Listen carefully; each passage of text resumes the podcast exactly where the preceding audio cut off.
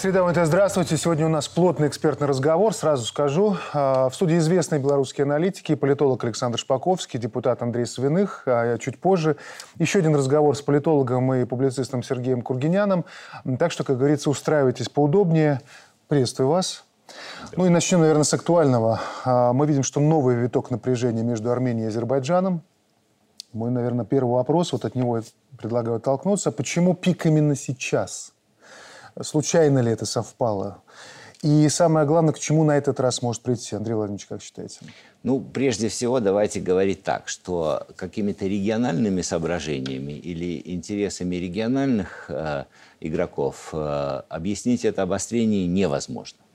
Э, дело все в том, что да, конфликт старый, конфликт, э, скажем, затяжной, э, очень низкий уровень доверия между Азербайджаном и Арменией, но Армения, то есть Азербайджан уже получил свою победу, и дополнительные военные победы уже мало принесут выгод, а расходы будут очень большими. Азербайджан становится частью транспортного коридора север-юг, э, с севера, э, с севера России до Индийского океана, и им, ему нужна стабильность. Э, Азербайджан становится хабом транспортировки газа в Турцию – Соответственно, Турции тоже нужна стабильность, поскольку она является транзитным государством, и она заинтересована во взаимодействии России. Ну, России, естественно, никакие конфликты в Закавказье не нужны. Получается, что для того, чтобы понять суть этого обострения, а здесь тоже надо сказать, что, конечно же, и в Азербайджане, и в Армении есть партии войны. Есть определенные социальные группы, которые на войне зарабатывают и в войне нуждаются.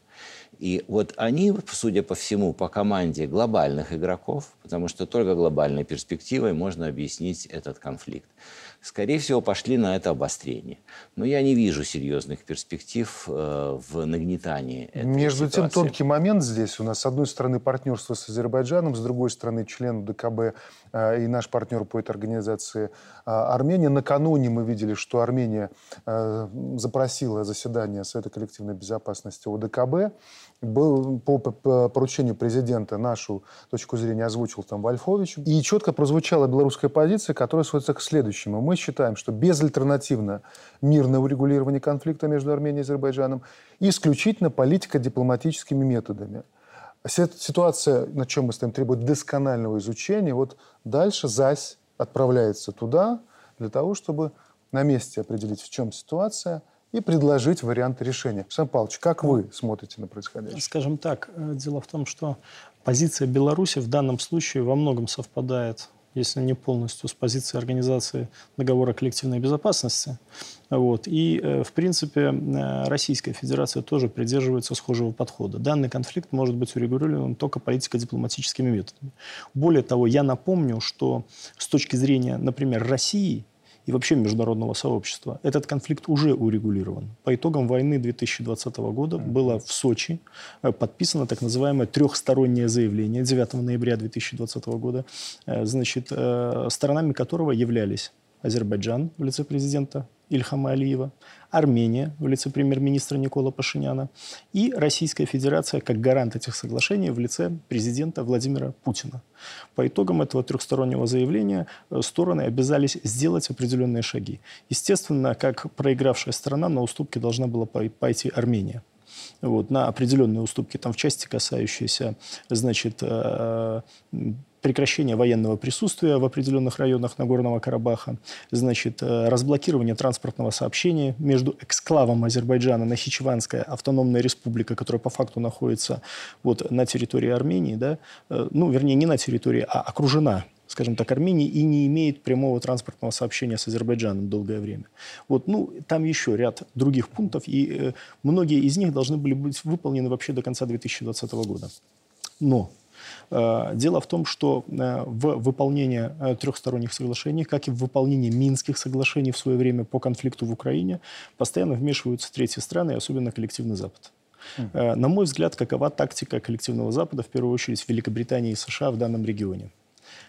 Армении их эмиссары обещают некую иллюзорную поддержку и таким образом провоцируют торможение выполнения трехстороннего заявления, а Азербайджан – э, через свои возможности, в том числе в Турецкой республике, я не говорю о руководстве страны, но, как говорит Андрей Владимирович, определенной партии войны, подталкивают к мерам военного принуждения Армении к выполнению данных договоров. Госдеп в данном случае, они тут же а, заявляют следующее. США призывают Россию использовать свое влияние для прекращения эскалации ну. между Арменией и Азербайджаном. То есть очень выглядит, напоминает попытку отвлечь внимание Конечно. Москвы. Я при, приведу вот просто и потом сразу же коллеге предоставлю слово. Три э, момента.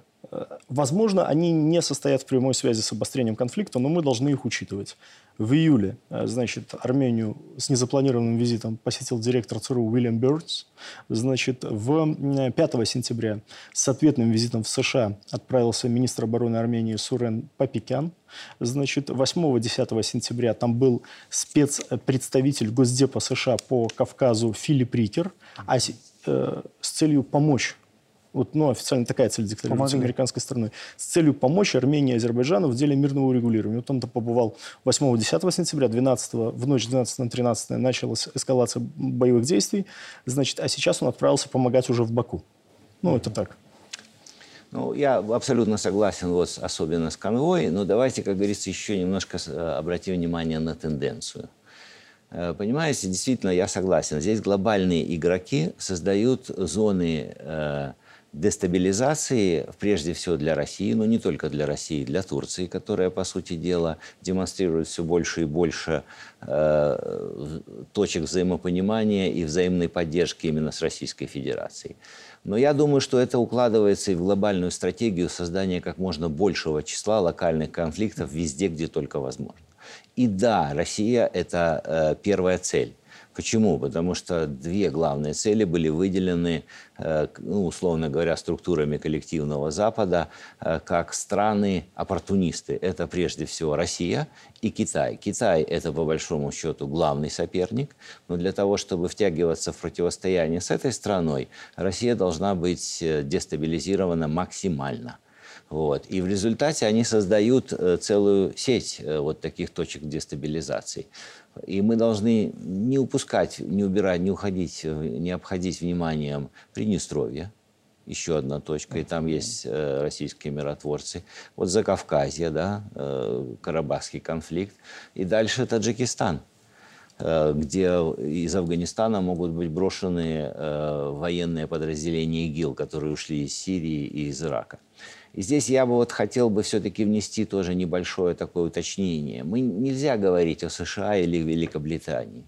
Э, эти страны направляются определенными ну, финансово-корпоративными группами, которые, по сути дела, имеют наднациональный характер которые хотели бы выйти на новый виток неоглобализации, и поэтому им нужна дестабилизация по всему миру. Они понимают, что мы стоим на пороге, весь мир стоит на пороге огромного финансового кризиса, и поэтому, с моей точки зрения, они взяли курс на обрушение вообще всей системы.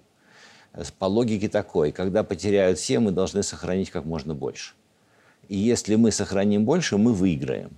И вот отсюда вот эта политика проводится по всему миру. Ну и перечисляя вот эту сеть, э, невозможно не упомянуть еще Сербию и э, накал да. с Косово, потому что совсем недавно вот Вучич заявил, что Сербия – это уже такое предупреждение. Сербия из шагов Приштины исходит, э, находится перед значительными вызовами безопасности. Все большее присутствие спецназа приштинской полиции на севере Косово и Метохии. Опасность близка, объективно и серьезно. То есть тут и... тоже в ближайшее время можно ожидать самого и горячего напряжения. будем говорить откровенно, хоть это и э, не хочется об этом говорить, но тем не менее это реальность. Напряжение будет создаваться и вокруг Республики Беларусь. Прежде всего с польского направления. Да. Это тоже факт. И потом мы можем продолжить по всему остальному миру. Еще этот э, перечень, э, он достаточно велик. Между тем, в этих условиях мы э, не просто ищем партнерство, но и находим и партнерство точки роста. Я в первую очередь, конечно же, имею в виду сейчас саммит Шанхайской организации сотрудничества, который открывается завтра. И для нас, конечно, самое важное в этом, что а, запущена процедура присоединения Беларуси к этой организации. Это важнейшее событие. А, а, если простыми словами объяснить нашим зрителям, почему это вот принципиальное, очень важное событие, Сам Павлович. Ну, продолжая мысль э, Андрея Владимировича, скажу, что, конечно, Беларусь э, и будет испытывать на себе внешнее давление, испытывает на сегодняшний день, на самом деле, беспрецедентное в суверенной истории внешнее давление. И, в принципе, всегда, наверное, начиная с 1994 года, наша страна была, ну, если мы говорим о э, истории современной Беларуси, mm-hmm. потому что можно эту историческую параллель проводить и дальше. То есть наша страна была объектом притязаний внешних игроков. Это один из театров, так сказать, глобального противоборства, опять-таки, в силу близости к Российской Федерации в том числе. Хотя есть и внутрибелорусские конкретные факторы, есть и личностный фактор президента.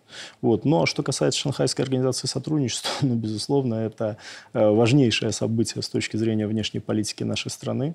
Вот э, так называемый поворот на восток, который э, до недавнего времени был все же таким дискурсивным, дискурсивным процессом в э, нашей э, внешнеполитической деятельности, он обсуждался. Все больше и больше приобретает реальные очертания. ШОС – влиятельнейшая мировая организация, туда входят э, серьезные страны, сверхдержавы, Российская Федерация, Китай, Индия. Естественно, полноценное участие Беларуси в данной организации серьезно повышает международный престиж нашего государства и еще раз дезавуирует значит, планы оппонентов Республики Беларусь по международной изоляции нашей страны. То есть участие в ШОС э, наглядно свидетельствует о том, что никакой международной изоляции не получится. Ну, а если, допустим, э, отдельные страны коллективного Запада отказываются с нами дружить, ну, у нас есть другие партнеры.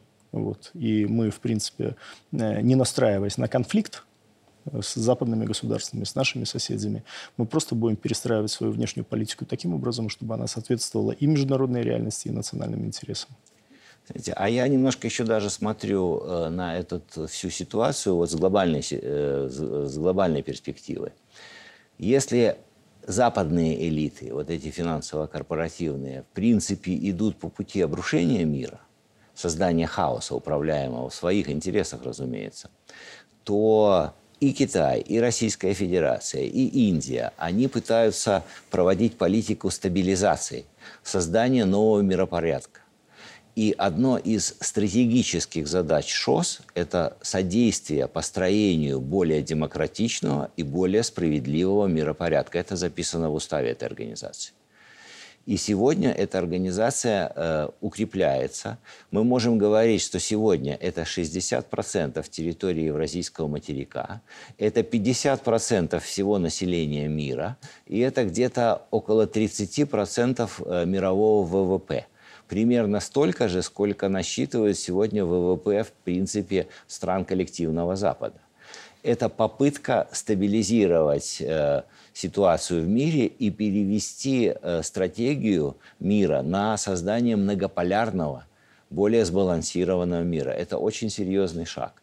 Вместе с движением БРИКС мы видим просто-напросто попытку уйти от худшего сценария развития человеческой цивилизации. И плюс запланировал э, целый ряд э, двусторонних встреч, да. в том числе вот заявлена встреча с Си э, другие встречи. Это говорит о том, что Иран еще раз, еще раз пересмотреть какие-то вопросы, которые невозможно обсудить по телефону, нужно приличные встречи. И я думаю, что импульс дополнительно это все будет придавать. Ну, мы, мы, Республика Беларусь, мы в команде большинства населения планеты за построение более справедливого мира. Что тут еще скажешь? Заговорили про элиты. Ну, тут одна из самых сейчас громких новостей – это, конечно же, смерть королевы Великобритании Елизаветы II, восшествие на престол Чарльза, который теперь Карл III. И параллельно, синхронно мы увидели, как поменялись премьеры Великобритании. Вместо Джонсона пришла Лиз Трасс. Во многих средствах массовой информации, в том числе британских, называют откровенно человеком-катастрофой. Вообще к чему готовиться? Поменяется ли Англия в наших глазах? Что, что ожидать от всех этих изменений? Ну, начну с символического такого а, ряда. А, честно говоря, не понимаю, скажем так, всех этих панигириков в отношении королевы Елизаветы II а, в средствах массовой информации, особенно наших союзников-соседей российских. Хотя понимаю, что, конечно, многие представители российской элиты в той или иной степени связаны были с Великобританией, учились там, некоторые даже имели или имеют британское подданство. сейчас. Да.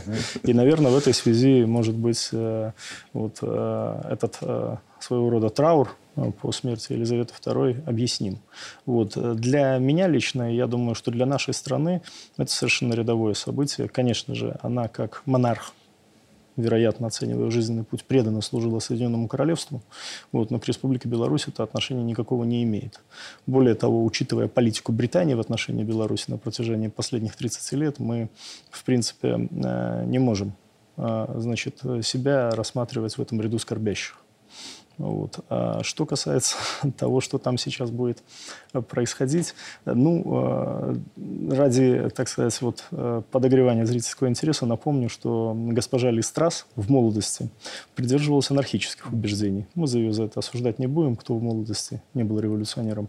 Но, тем не менее, она выступала против монархии вот, и высказывала искреннее недоумение, как вообще э, в 20 веке вот, э, может э, существовать такая форма государственного устройства, как конституционная монархия.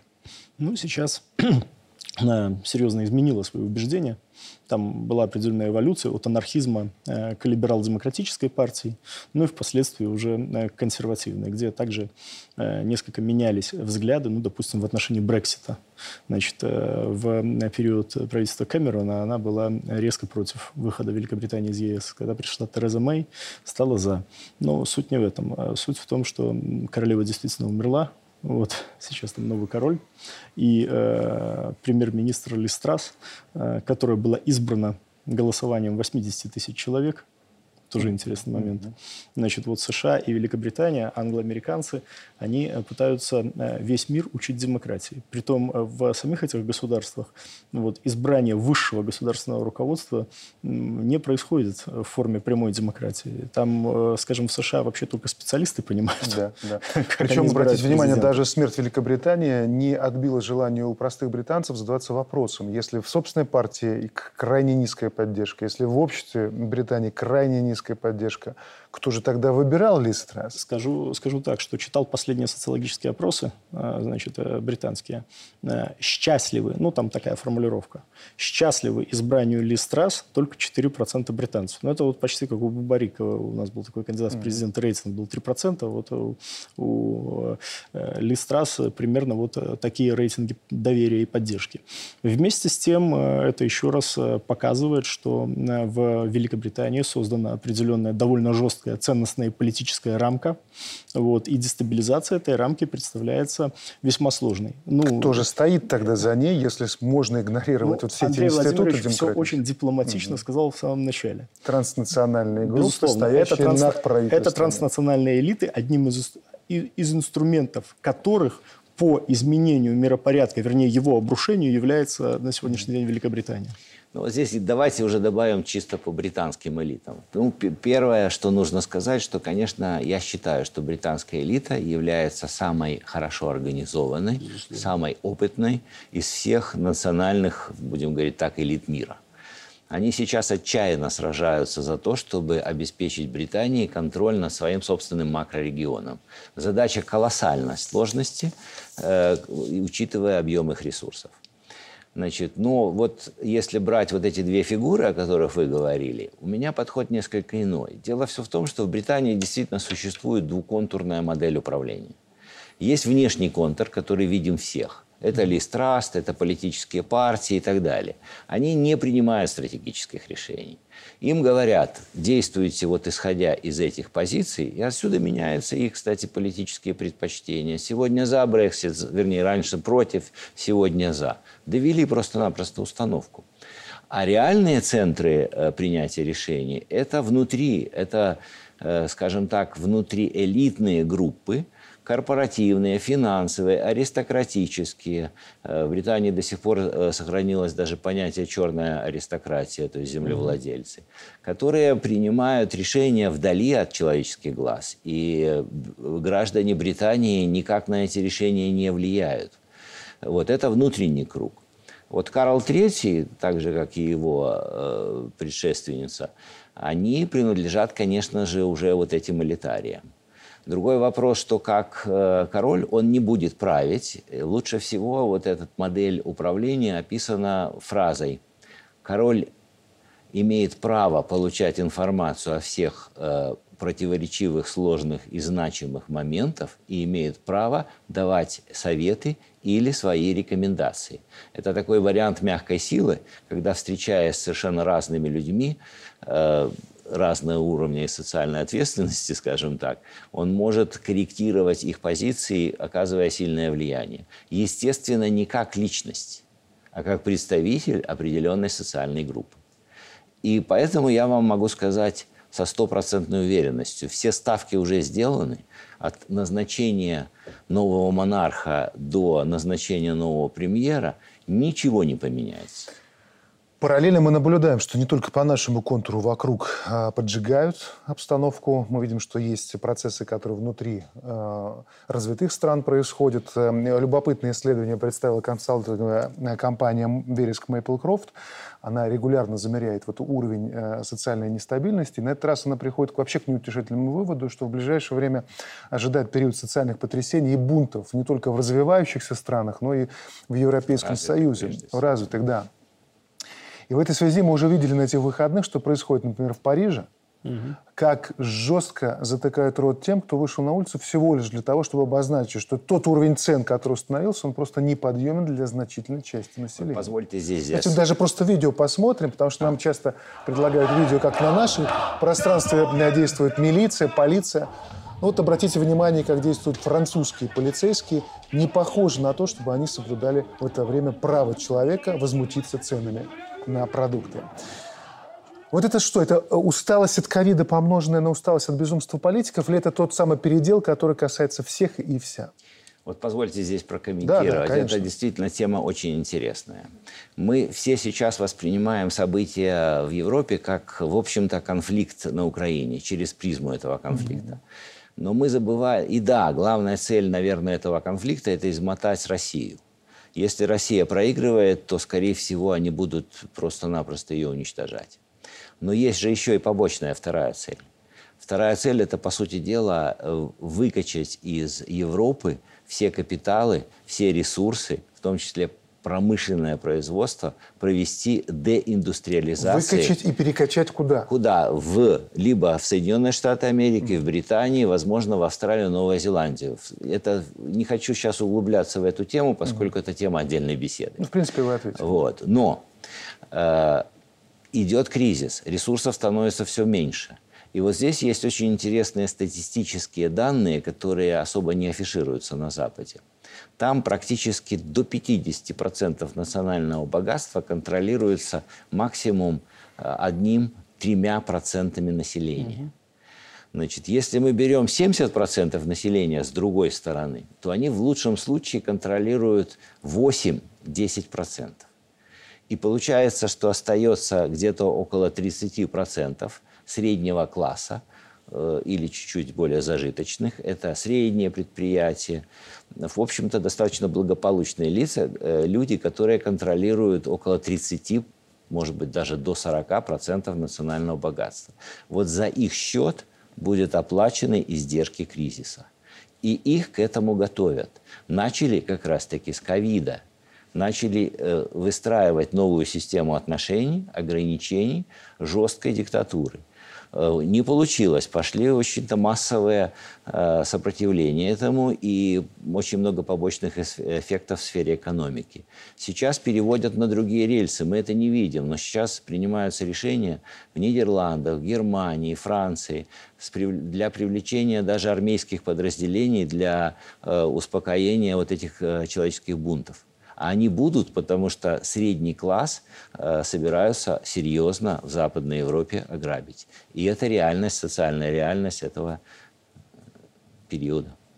Ну, я только лишь повторю мысль, которую неоднократно доводил в эфирах разных программ. Вот э, все интересующиеся, люди с пытливым умом, кому интересно понять вот э, взгляд этой группы мандиалистов, управляющих, по сути, коллективным Западом, на будущее человечества и на то, как будут развиваться э, события, в том числе в странах Европейского Союза, рекомендую просто читать работу Клауса Шваба «Великое обнуление». Ну, это один из мозговых центров, скажем так, вот этой прослойки на сегодняшний день, значит, значит, перешивающий э, миропорядок. Вот, и как раз-таки то, о чем э, говорил Андрей Владимирович, оно там описано в полной мере.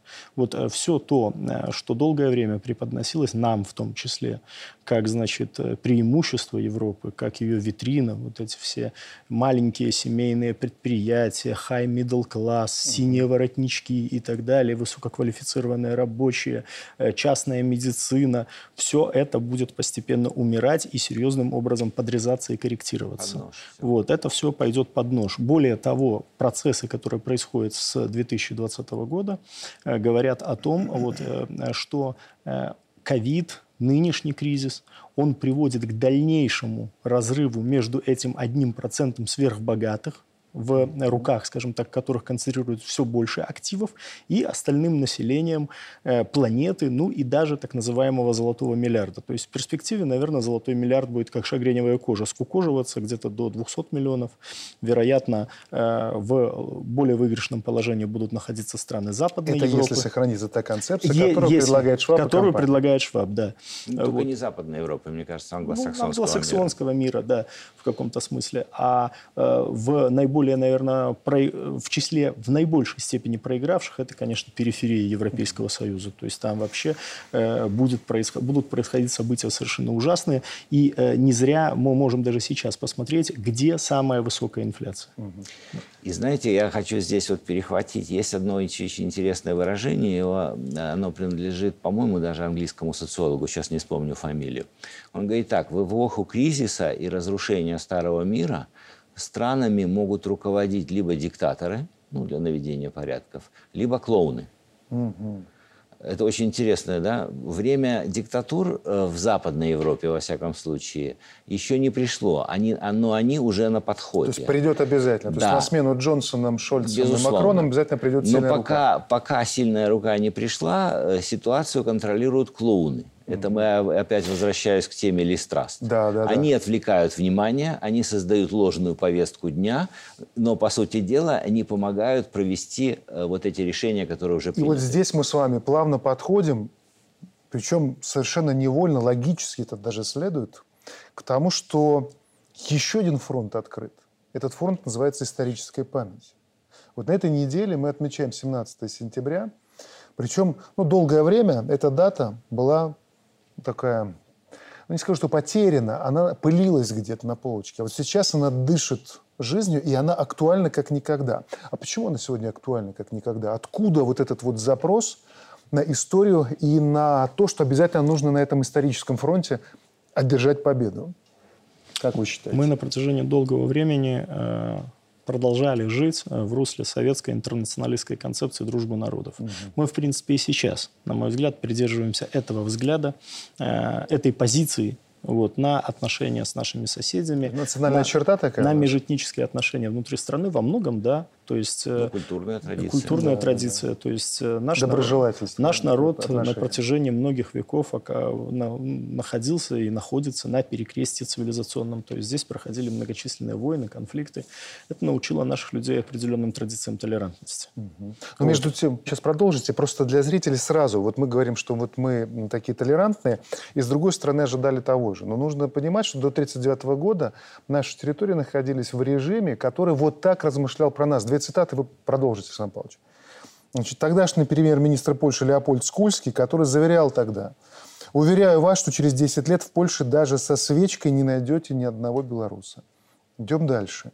Министр иностранных дел Польши до 1939 года Юзеф Бек. Мы закрываем Западные Беларуси белорусские школы и заменяем их польскими, потому что белорусы вообще отсталый, дикий народ. Белорусский язык – язык отсталый, приносящий мало пользы тем, кто им владеет и кто на нем обучается. И говорил это Бек не в частной беседе, а в интервью с французскими журналистами. Тот самый Бек, который совершенно очевидно ненавидел белорусов – очень любил и уважал Гитлера. Вот нашли такую фотографию, где четко видно, что глубокое почтение испытывал к фюреру. Я хотел сказать в двух словах, не, не, не значит, углубляясь в исторические э, вот эти вот дебри, но Юзеф Бек один из могильщиков, на самом деле, Второй Речи Посполитой по той простой причине, что он как раз-таки проводил пронемецкую позицию, mm-hmm. политику и игнорировал все сигналы, в том числе поступающие от э, нелегалов э, польской разведки. Там был э, такой знаменитый, в принципе, шпион польский, Юрик фон Сосновский, который докладывал о планах, агрессивных планах Германии в отношении Польши. Эти э, справки игнорировались как раз-таки Беком, и, по сути дела, то, что Польша пала жертвой немецкой агрессии, во многом вина вот этого э, министра значит, проводившего прогитлеровскую политику и, как видно, исповедовавшего гитлеровские принципы, в том числе в отношении нашего народа. Ну, мы это приводим, Сэр Павлович, только да. для того, чтобы было понятно нашим людям, что если бы не случился 1939 год и присоединение, то никаких вот там уже я, миллионы наших я, людей я, находилось. Я, я о толерантности закончу, но толерантность всегда имеет свои границы. Безусловно. Вот. Э, помните, как у классика, «Я терплю, терплю, трываю, але раптом загукаю». Вот, например, полякам в свое время, немцам, удалось довести белорусских людей до точки кипения, и они почувствовали на себе все гроздья гнева нашего народа. Были восстания, это на самом деле под властью панской Польши. Да, да. И белорусская селянская работницкая громада – это была самая крупная в истории нашей страны политическая организация. Я не знаю, Белая Русь сейчас переплюнула или нет этот результат по количеству членов. А не будем забывать, что Белорусско-селянская работницкая громада, а, Коммунистическая партия Западной Беларуси, Ленинский коммунистический союз молодежи Западной Беларуси, все эти организации существовали в условиях тоталитарного режима, когда членство в них угрожало как минимум тюремными сроками для тех людей, которые да. вставали да. на путь сопротивления и национально-освободительного движения. Поэтому для нас, конечно, 17 сентября освободительный поход рабочей крестьянской Красной Армии, как он был зафиксирован в советской историографии, это акт исторической справедливости. И в этот день, не обижая никого, значит, в том числе не обижая наших соседей, мы отмечаем День народного единства. Но тем самым сигнализируем всем тем силам, которые сейчас выступают против нашей страны, которые мечтают нашу страну вновь поставить на колени или, как говорит президент, обуть в лапти, запрячь, значит, и погонять кнутом. А мы показываем, что мы едины, вот, а когда мы едины и когда мы вместе, то, мне кажется, нас не сломить. Мы на этой неделе показываем на телеканале ОНТ целый цикл фильмов, посвященный тем событиям, причем снято с постановкой, с э, обращением к архивным документам, но я вот рекомендую особенно в субботу, 17 сентября, э, через историю Максима Танка мы показываем то время, эти события, которые происходили на наших землях тогда. Андрей Владимирович, вот как вы смотрите на то, что происходило тогда, и то, как это перекликается с событиями наших дней. Я думаю, что, по сути дела, это продолжение вот этих тенденций, которые мы имеем сегодня. Э, сейчас происходит очередной разрыв цивилизации, раскол, так же, как и тогда. Сейчас нужно отстаивать свое видение, свою картину мира, картину будущего. И она должна быть основана на ценностях, на определенных представлениях о том, куда мы идем и для чего мы живем. Это, наверное, самое главное. Вот э, эта дата и рассказ о том, как боролись наши предки за, собственно говоря, собственное самосознание, за собственную историю, за собственное право выбирать путь э, своего культурного развития. Это вдохновляющий момент, вдохновляющие истории, которые должны дать нам силы сделать это сегодня. Почему? Потому что противостояние в современном мире, оно носит военный характер, всем известный, это экономическое противостояние, но это еще и психоисторическое противодействие. Это война смыслов. Угу.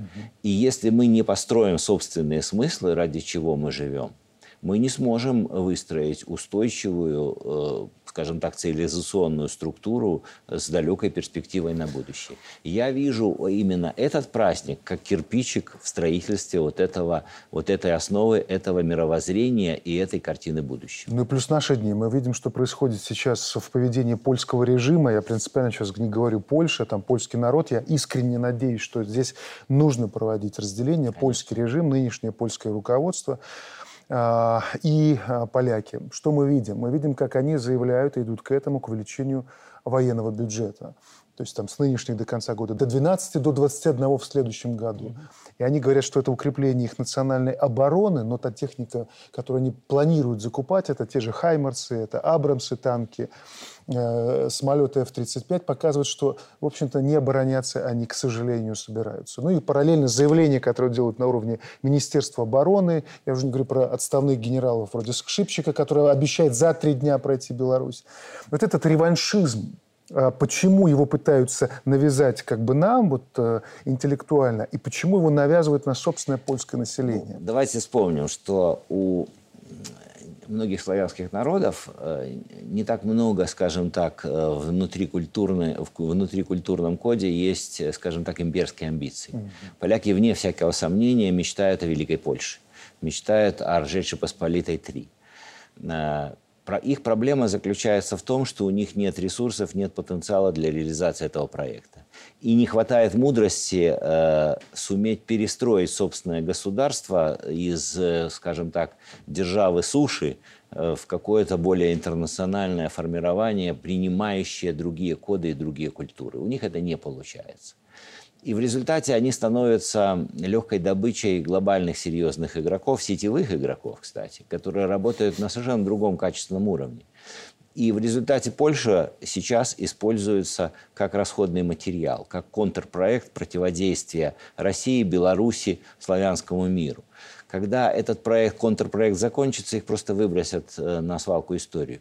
И очень печально, что, по сути дела, Польша повторяет те же исторические ошибки, которые она совершила в начале 20 века, когда ее называли гиены Европы, когда они приняли участие в Мюнхенском сговоре и э, отобрали часть э, чешской территории это опять привело к краху Польши, к гибели, по сути дела. К сожалению, нынешнее руководство идет таким же губительным путем. И вы абсолютно правы. Нам нужно отделять, причем принципиально, польский народ, польское население от вот этих имперск... от этих элитных правительственных кругов, зараженных вот этого вирусом имперского мышления. Я здесь немножко поспорю. Все же скажу, что э, существование элиты – без определенной степени социальной поддержки э, было бы крайне сложным. В любом случае политики где-то э, ориентируются на общественный запрос, либо сами его формируют. Если, мы говорим, если мы говорим о так называемой западной демократии, которую сами, э, в общем-то, западные политологи называют медиакратией, например, Томас Мейер, это известный немецкий специалист, да, то есть когда, по сути дела, вот информационные ресурсы принадлежащие представителям элиты, они формируют общественный запрос. Но в любом случае, какая-то часть польского народа э, такого рода политику поддерживает. Это очевидно. Уровень бытового шовинизма и национализма там достаточно высокий. Э, даже вот эта украинская миграция многомиллионная, она породила такой феномен, как нападения на русскоязычных. Они происходят практически э, еженедельно, фиксируются. Просто э, украинцы в силу своего такого подчиненного положения сейчас в отношении западного мира и Польши этот вопрос, в принципе, не поднимают. Вот, хотя в перспективе лично я прогнозирую, что с увеличением вот этой диаспоры там будут серьезные межнациональные проблемы, зная исторический опыт взаимного существования украинцев и поляков. Он негативный. Но, возвращаясь э, к нашей стране, в том числе к истории Второй Речи Посполитой, э, даже Рижский мирный договор, который был подписан о Беларуси, но без Беларуси, это историческая несправедливость вот в противовес 17 сентября, когда был акт исторической справедливости, он предполагал национально-культурную автономию нашего народа в составе панской Польши. Вот этот договор не соблюдался поляками. Это привело Польшу к краху. Агрессивная политика в попытке построить такую польскую мини-империю, вот эти влажные мечты о польсце от можа до можа, они всегда приводят Польшу к поражению. Вот. И в этот период времени, после поражения, польский народ создает уникальные произведения культуры и искусства которые заключаются в том, что они мечтают о восстановлении своей государственности. Вот вы ну, я очень... хочу, извините, да. я буквально приведу да. один пример, рассказ, который буквально я услышал недавно от человека, в общем-то, из моего избирательного округа. Он ездил в Польшу. Э, так получилось, что он летал э, там на отдых, но не суть дела. И вот он сказал одну вещь, что его поразило, что он там общался где-то в каких-то небольших компаниях, ну, естественно, кафе и так далее. И он говорит, если пять лет назад, когда я проезжал, я был вынужден общаться с ними на ломаном польском языке, угу. и все делали вид, что никакого другого языка они не знают, то сегодня я был очень сильно, вот сейчас я был очень сильно удивлен, как резко простые польские граждане вспомнили русский язык и как любезно и э, добросердечно они со мной общались и решали все ну, вопросы. Ну, прекрасно. Это прекрасно, потому что параллельно вот то, о чем вы говорили, Андрей Владимирович, по поводу войны смыслов, то, о чем сказал Сам Павлович, о формировании вот этой медиакратии, матрицы восприятия действительности. В нее пытаются погружать. Мы говорили про военных, говорили про политиков. Они деятелей ну, религиозных подтягивают. Я вот э, не могу пройти мимо, предлагаю посмотреть, чтобы вы не думали, что мы голосно об этом говорим. Ксенс некий, сейчас вот я себе выписал, Ксенс Барок, Барок, хотя он же вроде сбежал как раз из Беларуси, был здесь, не стесняясь, благословляет революцию. Давайте вот мы сейчас здесь посмотрим, послушайте. Что вы думаете о вооруженном сопротивлении? Паўстанне як такое становіцца абавязкам для ўсёй краіны грамадства. Да таго ж касцёл каталіцкі кажа аб тым, што пры пэўных умовах таксама э, узброены пратэст ён апраўданы. Бараніць сваю годнасць людскую прыйдзецца не толькі словам, але магчыма і сілавым метадам, магчыма нават зброяй. Вот он осознает, что он совершает преступление, когда в Беларуси, где мирно сосуществуют э, католики и православные, будут, несмотря на таких ксензов, существовать мирные католики и православные, он пытается вбить клин именно в это, потому что, ну, если бы он не был ксензом, а был обычным а, а, ну, барком, да, никто бы к его словам не прислушался. Ну, послушайте, Зачем даже... они эти смыслы тянут вообще? Знаете что, Дмитрий, даже если бы он был бы обычным барком, mm-hmm. вот такого рода слова, они имеют под собой определенную уголовно-правовую квалификацию. Конечно, конечно. Называется разжигание социальной, э, расовой вражды, ненависти, розни и так далее. Он облачен вот. духовным да. статусом. Что касается того, что он облачен духовным статусом, то оценку его словам и действиям должна дать э, Римско-католическая церковь. Значит, у нашего государства есть определенные правовые отношения с Римско-католическим костелом. Здесь есть апостольский нунций, который, к слову, одним из первых вручил верительные грамоты главе да, государства, да. соответственно, признав существующий конституционный строй и тот порядок, который есть в Беларуси, те органы власти, которые есть в нашей стране. Поэтому мне представляется, что э, и уважаемые представители нашей власти вот, должны сделать соответствующее обращение в Римско-католическую церковь по поводу э, целесообразности пребывания в рядах священников костела вот э, таких э, персонажей, как этот барок. Угу. Значит, он сбежал из Республики Беларусь, насколько мне известно. Не исключено, что в отношении э, данного лица заведено уголовное дело. Если оно не заведено, его незамедлительно необходимо завести. Вот, потому что это призывы не к революции, я вас поправлю, это призывы к гражданской войне в нашей стране. Угу. Вот. Э, и э, здесь живут наши люди, здесь живут наши родные, близкие, наши дети. Вот. А вовсе не только один барок. И таких вот людей необходимо ставить на место, на мой взгляд, э, с применением всего арсенала тех сил и средств, которые есть у государства. Да, исчерпывающая оценка. Буквально остается, может быть, одна-две минуты, но вот важный вывод. Мы видим все, что происходит с миром, мы понимаем, что происходит вокруг, что будет непросто, что, скорее всего, через какое-то время мы увидим совершенно новый мир. А как увидеть себя в этом новом мире и понять, что мы сделали все правильно? Мы уже говорили об этом. Прежде всего, нам нужно вкладывать максимальные усилия в создание собственной картины мира. С кем мы, кто мы, кто наши друзья, куда мы идем, э, какие ценности мы защищаем. И мы уже видим действия в этом направлении. Это и наше взаимодействие в рамках союзного государства, это ШОС, это БРИКС – это интеграционные процессы на всем постсоветском продолжать пространстве. этот курс? Мы должны, да, и мы должны понимать, что нам будут ставить препятствия, против нас будут серьезно действовать те, кто теряет от смены старого однополярного мироустройства. Все? Да, спасибо. Э, надо сказать, что э, в 2020 году Беларусь одна из первых столкнулась э, вот э, с этими действиями по обрушению миропорядка, одним из элементов которых, конечно же, является уничтожение России. Вот, э, их рупоры говорят об этом совершенно открыто, то есть ликвидация ядерного потенциала, значит, э, установление марионеточной власти, парад суверенитетов национальных республик, значит, контроль над ресурсами, огромными ресурсами Российской Федерации. Вот это цели – Беларусь, э, значит, является определенным камнем преткновения на этом пути, как единственный союзник Российской Федерации к западу от государственных границ. Если вы посмотрите на политическую карту, то вы будете видеть, что вот этот проект санационного кордона вокруг России или цепи Бжезинского, там угу. по-разному называют, он без Беларуси является, скажем так, ущербным и неполным. Вот. Э, в этой связи мы отстояли свой суверенитет, мы отстояли свой геополитический выбор два года назад. Наша задача продолжать этот курс, выстраивать свое место в меняющемся мире и выступать на стороне тех, кто желает не обрушения, а созидания. Мне кажется, мы это делаем. Безусловно, на этом пути будут многочисленные сложности, многое будет зависеть от нас, от возможностей наших управленцев, от их компетенции, от их преданности стране, вот, от, э, скажем так, инициативы, которую мы будем проявлять на разных направлениях, потому что перестраиваются ведь и экспортные потоки. И, конечно же, в странах дальней дуги работать сложнее, чем на привычных для нас рынках. Но это необходимо сделать, если мы хотим сохраниться как страна и как государство. Спасибо. Спасибо. С нами были Андрей Савиных и Александр Шпаковский. Я благодарю за ваше мнение, которое прозвучали в этой программе. Сейчас короткая реклама, после которой еще один разговор. На связи российский политолог и публицист Сергей Кургинян. Не переключайтесь. Мы продолжаем. И на связи с нами известный российский политолог и публицист, лидер движения «Суть времени» Сергей Кургинян. А, Сергей Иванович, здравствуйте. Как всегда, очень рады общению с вами. Здравствуйте, взаимно.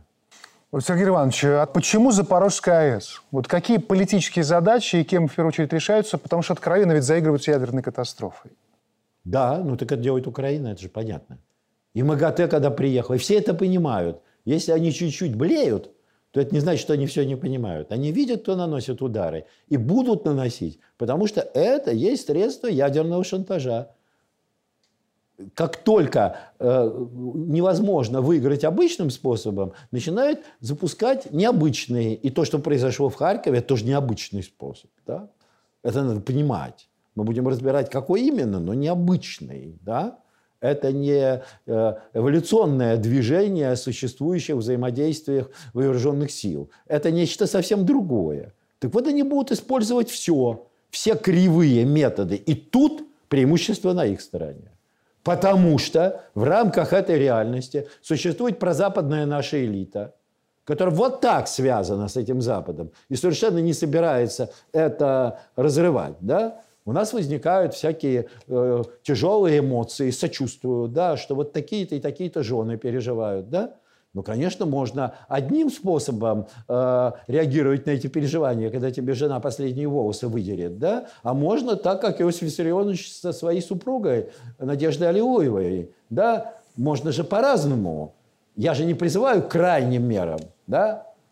Но в условиях экзистенциальной угрозы мне эти, так сказать, нытье, этот скулеж надоел лично мне, как гражданину России, пенсионеру, да, рядовому. Вот надоело. И чтобы слышали, что надоело. И не мне одному.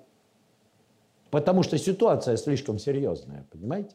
Потому что ясно, что, одна, что проигрыш не войск, не войск, да, проигрыш стратегии – Понимаете? И эту стратегию надо менять осторожно, аккуратно, но до конца. В противном случае речь идет о конце Российской Федерации, а не о том, какого договорника добьются через сколько-то месяцев. И как кто снова будет жить в шоколаде. Не будет больше шоколада. Все. Шоколадная эпоха позади. А это все агонии э, с различными там предвыборными мероприятиями в духе ублажения обывателя. Кончилась эта реальность, и обыватель не такой дурак. Сергей Иванович, ну вот кроме угрозы ядерного заражения, Запад сейчас совершенно очевидно насаждает такую моральную токсичность, раскручивая русофобию, белорусофобию, видим, как прибалтийские режимы стараются в этом направлении. Как далеко могут зайти? Как угодно. Как угодно. И тут все будет зависеть от нас. Во-первых, ну объясните мне, пожалуйста, ну произойдет чуточку что-нибудь, упаси бог, нам в Запорожье, да? Ну, обвинят Россию, при том, что бьют сами, да? Не будет этого. Ну, предположим, произойдет. А что, Америке это плохо? Я не понимаю.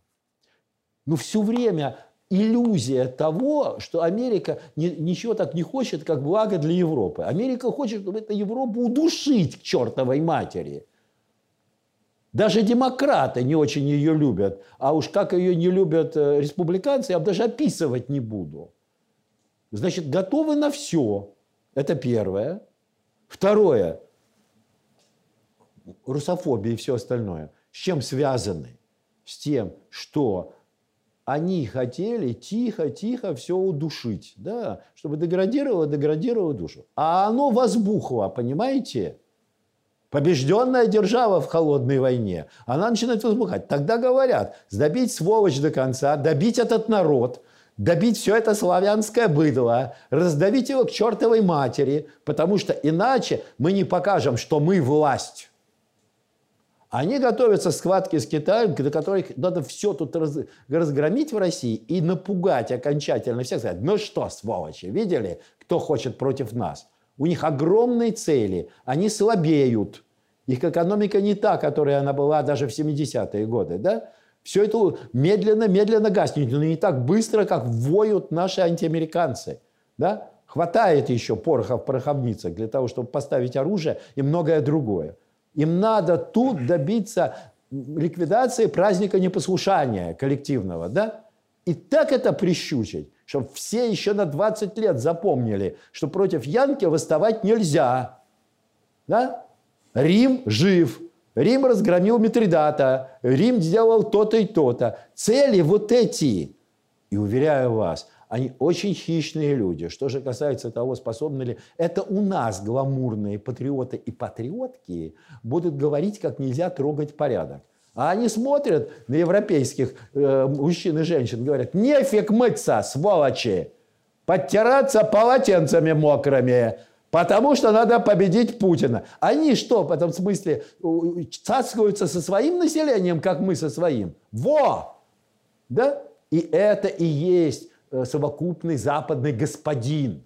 Более того, этому господину совсем неплохо уменьшить уровень жизни этого западного обывателя. Ну, поменяется партия, что толку? Значит, в этом смысле, ну, поменяется этот уровень вниз. Очень хорошо. Более рентабельная будет промышленность. Не надо будет платить этим всем несчастным француженкам и всем прочим бешеные деньги за э, малый рабочий день. Будут пахать, как папа Карова, и получать столько, сколько мы им скажем. Уверяю вас, это все на повестке дня. Это не художественные мои вымыслы или э, артистические. Это то, что я слышу. Я слышу это каждый день. Да? Как, то, что я нахожусь в Александровском, ничего не значит. Высоко сижу, далеко гляжу. Да. А, за несколько дней до королевы Великобритании этот мир покинул Михаил Горбачев. Угу. Символично, что человек, с именем которого связан развал СССР, ушел в год столетия его создания. Угу. Противоречивая фигура. Вы были знакомы с Горбачевым лично? Да. Вот с точки зрения истории, какая оценка будет справедливой все-таки по отношению к этому политику? Если Россия будет, то справедливая оценка – это то, что было сказано у Данте. Да? А это люди, которые не узнали ни славы, ни позора здешних дел. И дальше э, Вергилий говорит, их память на земле неотличима, от них и суд, и милость отошли. Они не стоят слов, взгляни и мимо. Это был талантливый человек с огромными потенциалами, яркий, да, решивший сесть на мировой, за мировой стол проферанса, проигравший все к чертям собачьим за этим мировым столом, и решивший, что место такого уничтожителя СССР даст ему некие позиции на Западе. И это был первый человек, который власть в своей огромной стране конвертировал в Нобелевскую премию. Он был первой ласточкой этого позора национальных элит. Да? И он им остался, он его символизирует, он человек этого проигрыша, он человек этой двусмысленности, да? И в этом смысле отношение к нему соответствующее. Он был человеком ярким, да, умным, совсем не безвольным, да, и при этом, при всем, человеком, на ком стоит клеймо предателя. Да? Иуда был верным учеником Христа, да, там, или что-нибудь еще. Но это не означает, что он в качестве такового вошел, а Михаил Сергеевич войдет в качестве генсека и президента. Он войдет в историю в качестве того, кто предал все. И пусть все, кто размышляют, не является ли это хорошим примером, поймут две вещи. Первое. Продать Отечество так можно один раз. Да? Оно было здоровенное, и цена была не слишком большая, нужно было пиццу потом рекламировать и так далее. Но вот такая. В следующий раз этот финт ушами не проходит. Это раз. И второе. Есть понятие позора, есть клеймо молчания, которое страшнее любых проклятий. Вот что я.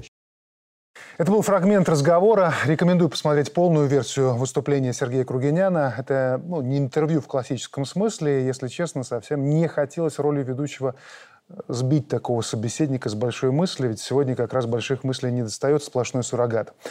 А нам бы, как говорят философы, перестать множить удовольствие смертных и нащупать что-то главное про себя, без чего шаг дальше невозможен и бессмысленен. В общем, рекомендую. И напоследок пара мыслей о том, почему 17 сентября – это праздник не о прошлом, а о будущем. На мысль натолкнул недавний разговор родителей школьников, мол, а зачем при без того высокой нагрузке на детей обязывать их еще и посещать факультатив по истории Великой Отечественной войны? Ну, во-первых, я про чрезмерную нагрузку полностью согласен. Ведь важно, чтобы они не просто учили, но понимали, если, конечно, мы хотим вырастить человека мыслящего, а не роботов. Но при этом точно не считаю, что ужиматься стоит за счет памяти о главном. Почему? Потому что это система координат. Кто мы, откуда идем, как мы оказались здесь и сейчас. И уже из этого формировать точки назначения. Обратите внимание, формировать, а не слепо-копировать. 9 мая, 3 июля, 17 сентября – три ключевые государственные даты. Есть еще важные христианские коды, но это уже для продвинутых. Так что с наступающим Днем народного единства и правильных нам приоритетов. Счастливо.